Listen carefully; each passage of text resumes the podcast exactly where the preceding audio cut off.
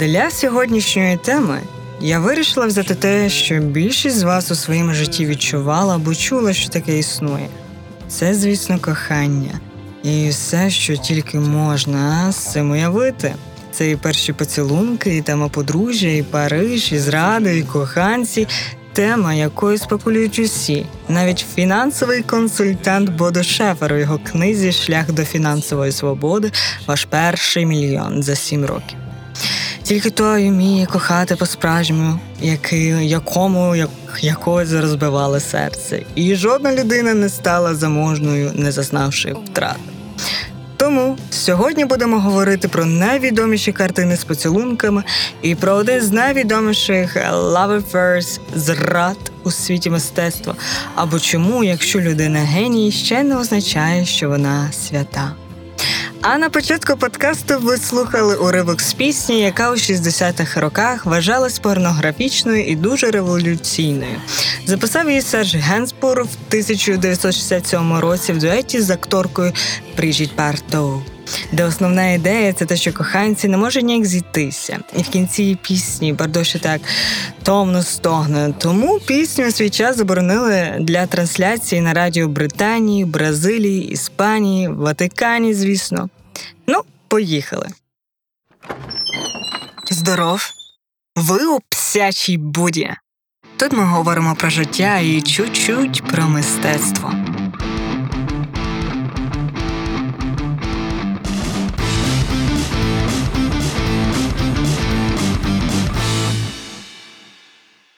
Коли більшість з вас думає про норвезького художника Едварда Мунка, ми думаємо про його картину Крик, яку він намалював в 1893 році, із дуже таким похмурим поглядом на життя та людство, оскільки вона малювалась у передчутті великих змін і, зокрема, наростаючого міжнародного конфлікту, що врешті виразиться у Першій світовій війні. Тож може бути такою несподіванкою, коли ви дізнаєтесь, що він також створив чудовий і ніжний портрет закоханої пари поцілунок в 1897 році. Ця картина входить у його цикл робіт Фриз життя, поема про кохання, життя і смерть. Е, І він задумав цей цикл з метою відобразити всі основні аспекти людського буття. І перші роботи циклу вони були взагалі створені ним на початку 1890-х е, років. Однак в такому вигляді, яким він їх задумав, вони перше презентувались тільки в 1902 році в галереї Берлінського сецесіону.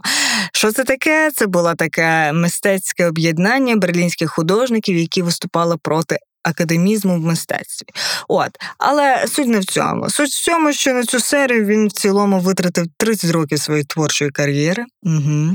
І цикл зображує різні стадії стосунків між чоловіком і жінкою, і тої частини, яку Мунк називає битвою між чоловіком і жінкою, а ми кохання. В ці стадії входить і пристрасть, та перше знайомство, і партнерство, і реалізація, е, і розчарування. Коли я намагалась знайти інтерпретацію картини, то найбільше цитувала пояснення одного мистецтвознавця Рейнхолд Геллер, його так звали, який каже, що якщо ви подивитесь на цю картину, а уявіть, що ви на неї дивитесь, на ній зображена пара, яка цілується, в таких е, відтінках, в яких зображена картина крик. І ця пара, коли цілується, їхні обличчя просто зливаються одне з одним. І оцей мистецтвознавець пише, що фактично неможливо їх розділити. Е, ви не бачите якісь дві окремі сутності, і відповідно з цього припускають, що таким чином Мунк хотів показати оцю втрату своєї власної ідентичності, коли ти закохуєшся, або коли це закоханість не зовсім адекватна. От що стосовно самого Мунка і його біографії, яка може нам підказати все-таки, е, що саме закладав цей митець, то треба говорити про його його якусь таку першу, його перше закохання, закоханість, його першу закоханість. Отже, в 1895 році він е, познайомився чи, можливо, закохався, не знаю, з Талов, приблизно і так і звали. Ця жінка, наскільки я пам'ятаю, вона займалась, була одна з перших з норвежок, які писали писали про моду. От, але. Їхні стосунки не склалися, вона вийшла заміж, його почуття Едварда Мунка не прийняла. А от коли розвелася, то вона його добила ще тим, що знов не прийняла його почуття, і вийшла заміж друге вже знов за іншого чоловіка. І от мистецтвознавці кажуть, що оце розчарування, яке вона йому подарувала, залишилось з ним на все його життя, тому що. Е, в нього, звісно, були інші жінки, це правда, але він ніколи так і не одружився. Єдиними його дітьми були його картини, тому що він їх так називав. Взагалі ненавидів, коли його намагалися якось в нього забрати ці картини. І от все своє життя, решту він жив самотньо.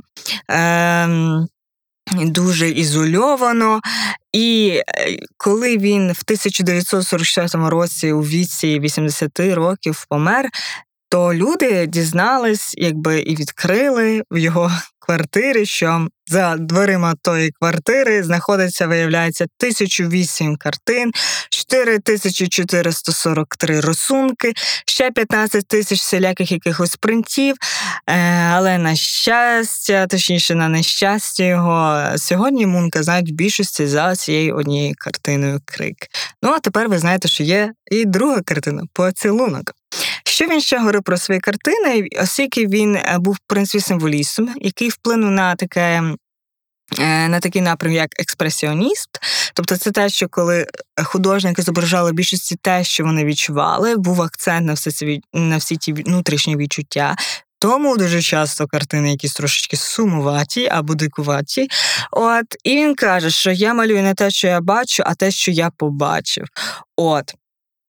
Е, тому, е, або, до прикладу, якщо я малюю крісло, я малюю не крісло, а малюю відчуття того, що людина щойно стала з цього крісла, відчуття самотності. От сама картина поцілунок згодом надихнула іншого художника, і його витвір він теж намалював і назвав на ту ж саму тему поцілунок. Цю картину ви всі добре знаєте. Вона неодноразово ставала частиною мемної і кіношної культури, а художником, який її намалював, називався Густав Клімт. Отже, поцілунок Клімта це вже 1907-1908 роки, коли він їх малював, тобто це на 20 років пізніше, аніж Мунк. І цікаво, що сам е, Клімт він також по житті не був дуже оптимістичним. Ні стосовно життя, ні стосовно себе. Що він казав? Він казав, що я не цікавий. От. Я художник, який малює день і ніч. Це як сьогодні. Я е, девелопер, я коджу день і ніч. От. Е, Але тим не менш він був дуже захоплений своєю роботою, тобто він був такий, який дуже до деталей, е, зосереджена така людина. Е, от, говорячи про якесь його особисте життя, то е, попри те, що Клімт ніколи не одружився, він мав 14 позашлюбних дітей і безліч, безліч якихось коханок, де і про все це, між іншим, я дізналась в The Economist. Так, е, в статті е, про економію. Але ми тим.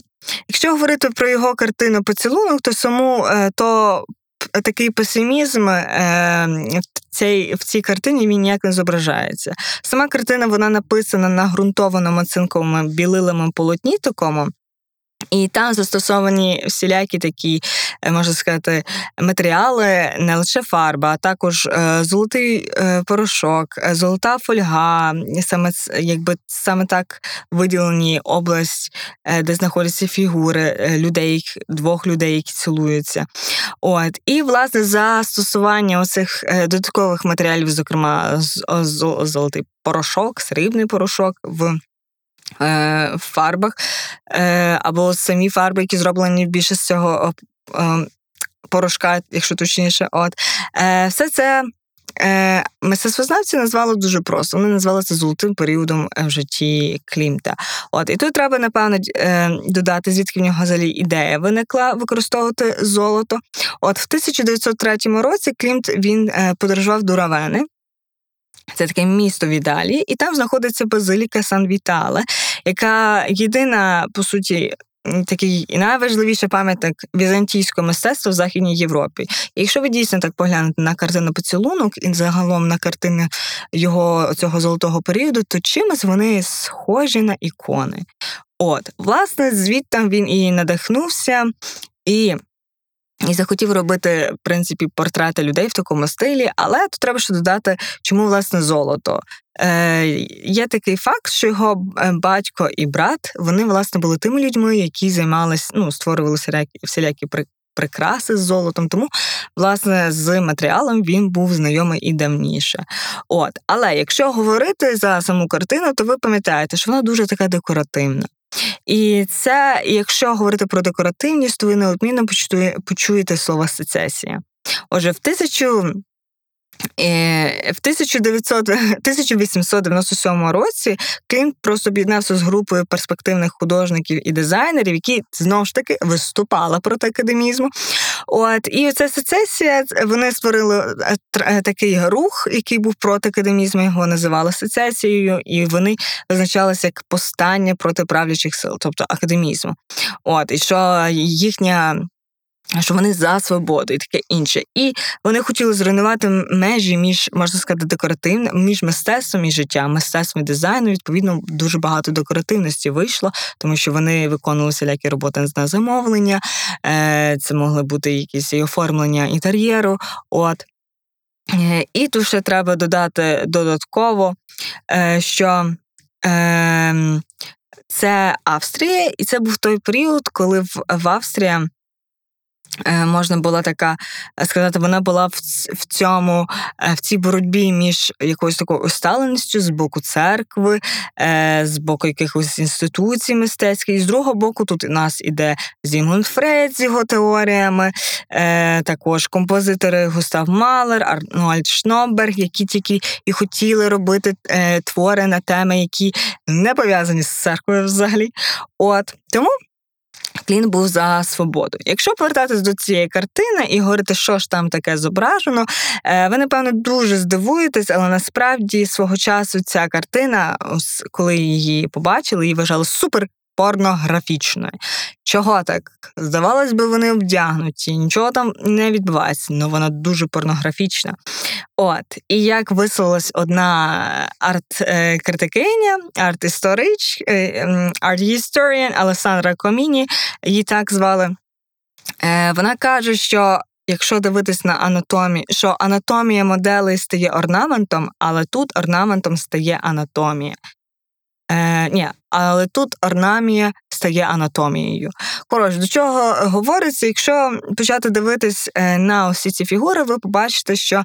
Е, е, до прикладу, чоловік придивившись, як оформлене його броня, там там одні прямокутники намальовані. То час як жінка, вона теж в одязі, і на одязі намальовані одні овали.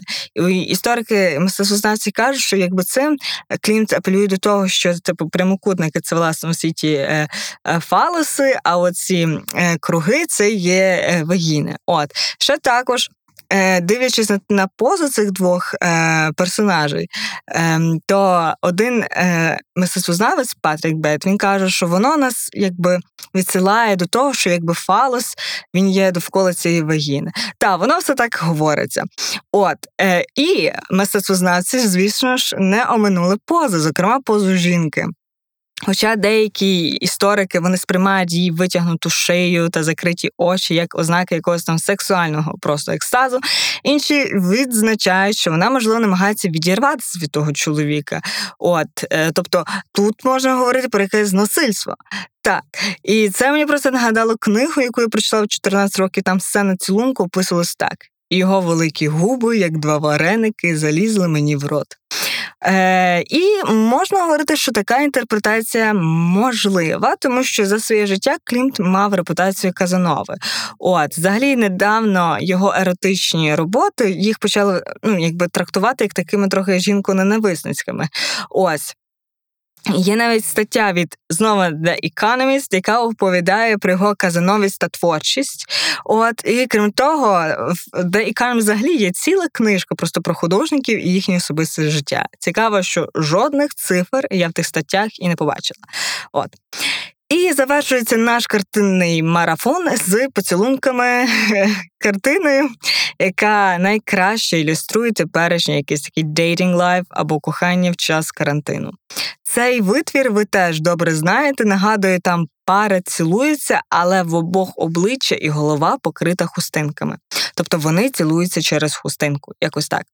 Е, І це є Рене Магріт, е, власне, і його е, коханці, картина, яку він написав в 1928 році. Рене Магріт це бельгійський художник. Ви його роботи бачили. Дуже часто апелюють в теж ем, мас-медіях. Оце яблуко навпроти е, людського обличчя, е, люлька намальована на картині, і там підпис це не люлька. От, І він є представником сюрреалізму.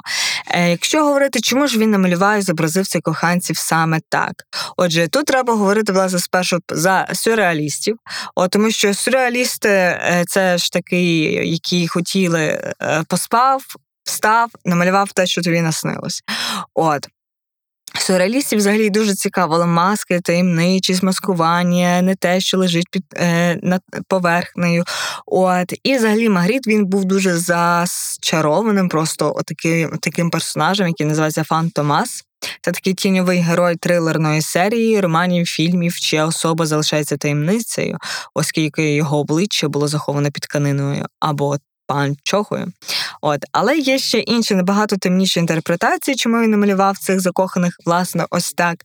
Коли е, Рене Магріту було 13 років, його мати покінчила життя самогубством, і її, якби вона її тіло знайшли в річці Самбра, і нібито навколо її лиця, навколо її обличчя була нічна сорочка. От, За його словами, він е, ніколи не дізнався, чи вона закрила цим очі, що не побачити смерті, яку вона обрала, або її так просто накрила течія, тому що ми знаємо, що. Давнину люди не так прали одяг, як зараз. От. І історики кажуть, що можливо ця подія була дуже травматична, і тому він так зображає, зобразив цих коханців. Що ж казав сам автор? Сам автор описав свої картини так: на моїй картині видно зображення, які нічого не приховують. Вони викликають таємницю, і справді, коли хтось бачить одну з моїх картин, він задає собі це просте запитання: що це означає? Це нічого не означає, бо таємниця нічого не означає, вона невпізнанна. От і ось так. Цікавий такий момент з його е, біографії. Е, він був одружений в 1922 році. Він одружився на такій жінці, які звали е, Джорджета Бергер. От, і попри те, що вони ніколи ніколи не розлучались. Протягом їхнього подружнього життя з обох боків були були такі собі трохи інтрижки таке інше. І цікаво, що в якось в пізніх 30-х роках він так е, можна сказати, мав зв'язок зі своєю подругою, теж художницею е, сюрреалісткою Шеллю Леже, якось так, Леге або Леже. От і він, якби через це попросив свого друга теж е, поета-сюрреаліста Паул Коліне, що він так якби трішки відволік його е, дружину від цього всього, зайняв якби її увагу. Ну от і його другу так добре це вдалося, е, що вони, врешті-решт, теж почали зраджувати Магріту. От і Магріт це вирішив, не знати, як це вирішив, але він все таки помирився зі своєю дружиною і посварився зі своїм другом. І це я дізналася також в The Economist. Всі ті статті, про які я говорю, також е, штуки, які можна почитати собі пізніше. Вони знаходяться між іншим е, на сайті подкасту. Ви можете відкрити блог і побачити, що е, є якби нотатки до кожного подкасту.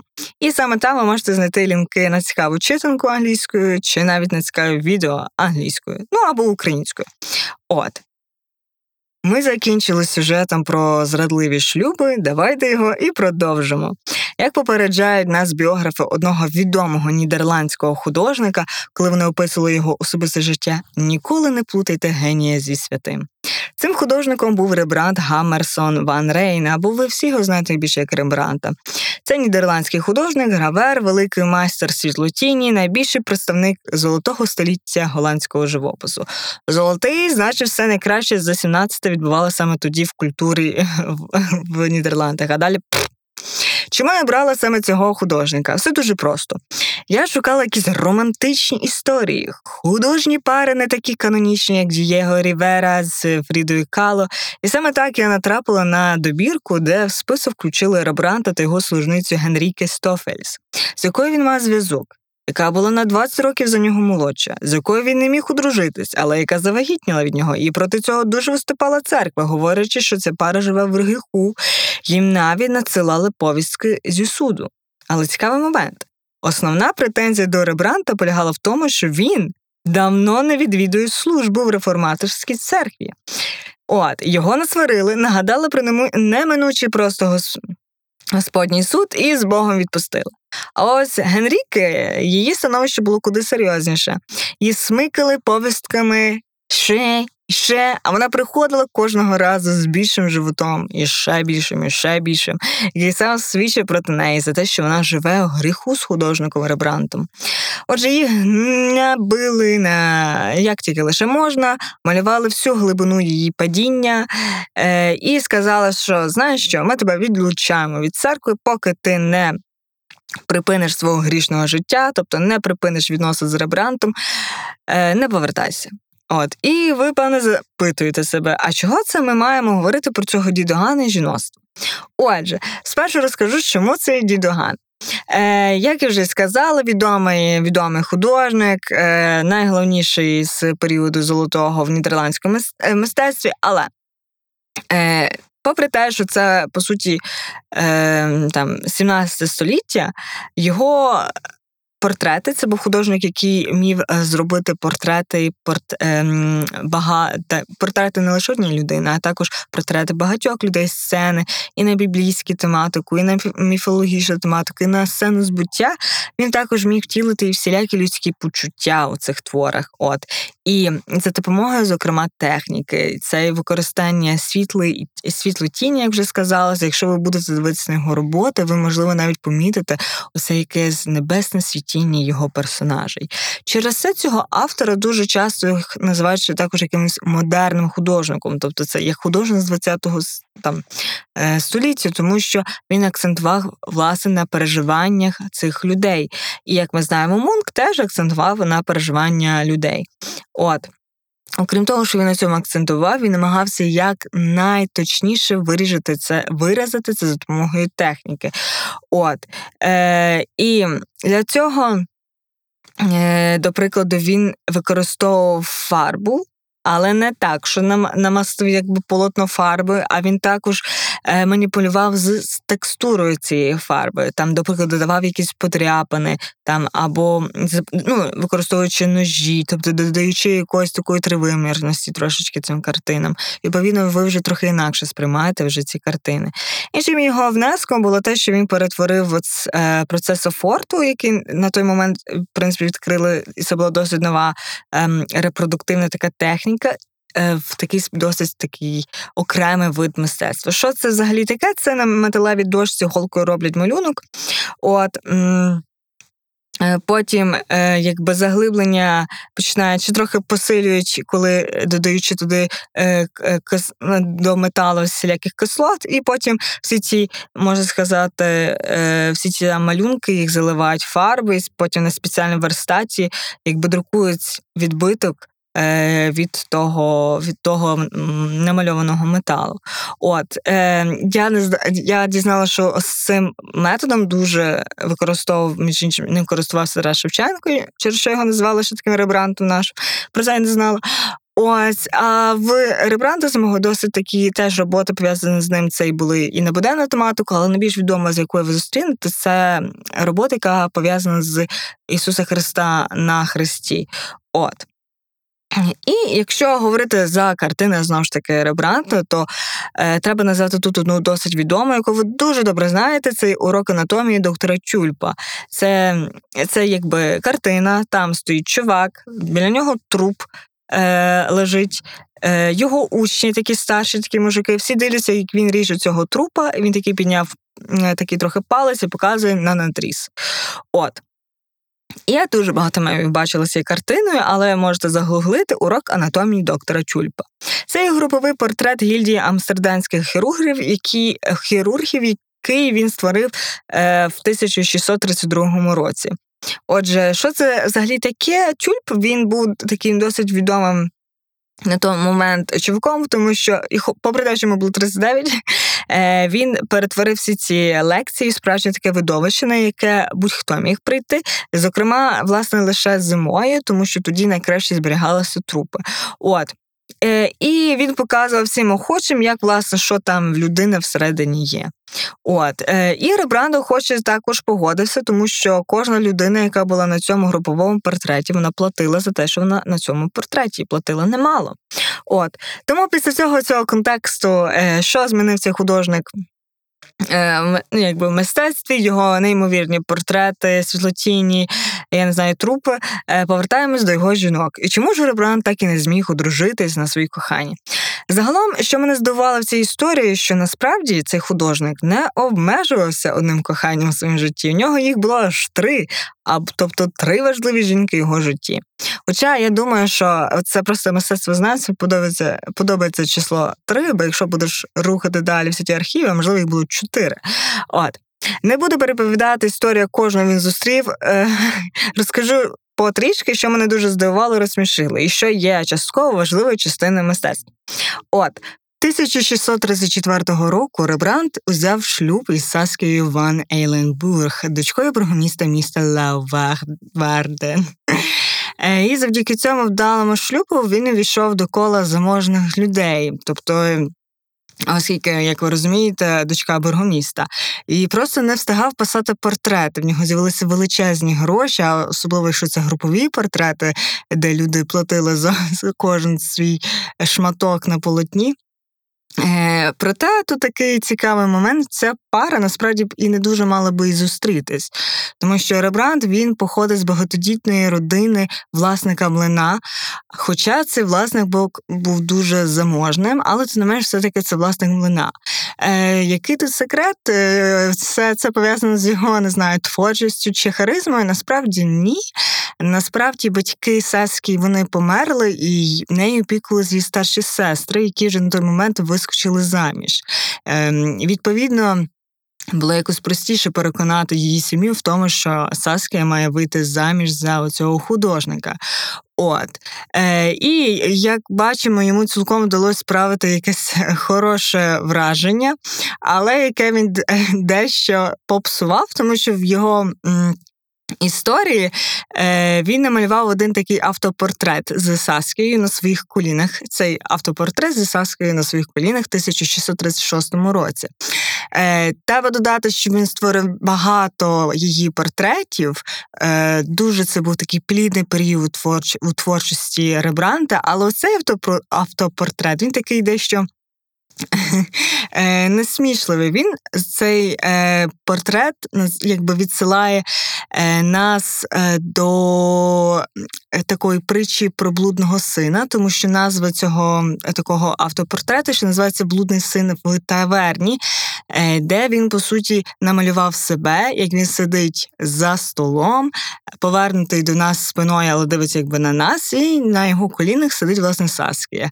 От дещо воно мені просто нагадало, я не знаю, е, фотографії з п'янки з якогось клубу чувака з його човіхою. Ось приблизно так воно і виглядає. Е, І це, по суті, єдина картина, де він зобразив себе з Саскією.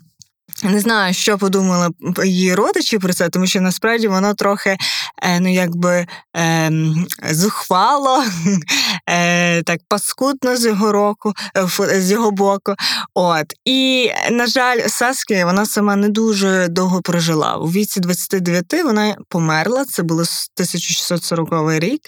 От е, До того, наскільки я знаю, в цьому місці просто бушувала якась така чума, від якої їхні діти помирали. От і коли вона помирала, то вони з Ребрантом уклали шлюбний договір, за яким він не мав права одружитись вдруге, інакше все його майно повернеться до її родичів і. До їхнього єдиного е, спільного сина. І закоханий Ребрант, або, можливо, він просто подумав, ну, в принципі, все логічно. На той момент він погодився. Погодився, так. Але зовсім скоро е, цей закоханий романтик е, повністю вже й забув про свою дружину і почав так клінці підбивати, стежку топтати до няньки свого цього єдиного сина Титуса, яку він найняв, тому що він просто вже ну не справлявся і малювати всі ті портрети, і ще за дитиною дивитися, і за всім цим господарством. От і цю е, няньку звали Герті Діркс. Е, яку власне згодом він дуже дуже просто жорстко покинув е, заради геть іншої вже жінки. Так. Е, І не буду розповідати про ці драми. Є прекрасна стаття лінку, яку я залишила в нотатках на сайті, де ви можете почитати про всі ті просто Санта-Барбара. Але Факт залишається фактом. Жінка залишається жінкою, останньою жінкою його житті, таки залишилась Генріке Стофельс. От вона йому подарувала дочку Кароліну, і в принципі дуже багато натхнення для е, портретів для творчості. І залишала, залишалася з ним до кінця його життя. Е, Так. Але якщо говорити про те, можна сказати, про емоційні всі ті любовні переживання Ребранта, е, і навіть Згадуючи оцю його попередню коханку, то є дуже така цікава картина, яка показує, як художник з цим справлявся в художній спосіб. У нього є картина, яка називається Даная, і він її намалював, він її малював з 1600 36 року по 1643 року. Тобто це досить довгий такий період часу. Е, От і е, як ми знаємо, ця картина зазнавала досить таких змін, тобто він її постійно змінював. І вона намальована у зовсім нетиповий такий спосіб, як ви чуєте, Дунає, значить, жінка, це е, жінка, е, це. Е, вона лежить коротше на ліжку, така вже якби е, трошечки вагітна, збоку виглядає якийсь чувак, який на неї дивиться, і там ще і це таке ліжко, таке гарно все прикрашене. Там є амури е, виздріблені, от які плачуть чомусь. от. І ця картина вона намальована за якби здерта з сюжету давньогрецької поеми Іліада. От, І вона намальована в жанрі ню, тому що ця жінка гола. І це було ну, дуже так нетипово для голландської школи мистецтва часу бароко. От. Е, І Крім того, що це не типово було, так е, ще й зображення цієї Данаї теж не було зовсім типово, тому що всі здебільшого зображають якусь таку спокусливу, там не знаю, жінку, в яку був закоханий Зевс. Ну, і, в принципі, всіх був закоханий, і в чоловіків також, але яка така вся фам фаталі. А тут на картині в Рембранта це якась така моло, не, ну, така немолода, мало приваблива, і вона така завмерла в очікуванні. От, І починає він малювати цю картину. Коли він ще був одружений з Саскією, і коли вона була ще жива, але він закінчив її вже так після її смерті, коли помотив з іншими жінками. От і що в цій картині такого цікавого? Загугліть, щоб глянути на неї ще раз. От і пояснюю, я читала, що насправді цю картину якби також сканувала, щоб подивитися і побачити, які ж це зміни були. І цікаво, що перша її така версія вона була дещо інакша. По-перше, вона не була настільки гола, в деяких місцях вона була прикрита. По-друге, її риси обличчя були змінені. Вони її перші обличчя були такі, як його е, цієї дружини Саски. Тобто це така, а Саскія сама по собі, вона була така трошки е, повненька, широкими е, такими широким обличчям, такими щічками. Ось і е, те, як вона лежала на цьому ліжку, в неї була піднята рука, на руці було видно перстень. Його зараз теж видно, але зараз, якби ця теперішня версія, яку всі зараз бачать без камери.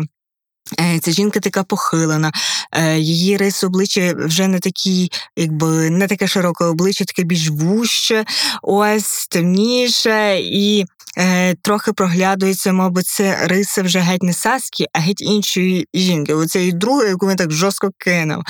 От, І е, коли мистецтвознавці все це зробили, вони дійшли визнаку, що насправді Рембрандт він спершу змалював героїні героїня зі своєю дружиною, а потім ще, якби можна сказати, чи то помстився, чи не мстився, чи якийсь власний спосіб хотів пережити весь цей складний розрив з тої е, е, Герті Діркс. От, Але факт фактом, що тепер е, ця картина Данає виглядає як, як його ця друга колишня човіха, з якого він мутив. От. І як ви бачите, навіть такі генії, як Ребрант, не могли врятувати себе від життєвих драм. А як же нам врятуватись? Ніяк від життєвих драм не потрібно рятуватись, а приймати їх з гідністю, брати відповідальність хоча б за себе, і вірити, що навіть після всього поганого чи всього хорошого ви зустрінете свої Генріки Стофельс чи Стофельс, Стофельс, Стофельс, і буде у вас все як на картині поцілунок Густава Клімта, а не як в Едварда Мунка чи Рене Мангріта. Ну все, я задовбалася говорити. Сподіваюсь, вам сподобалось. З вами була псяча Буда. Заходьте ще.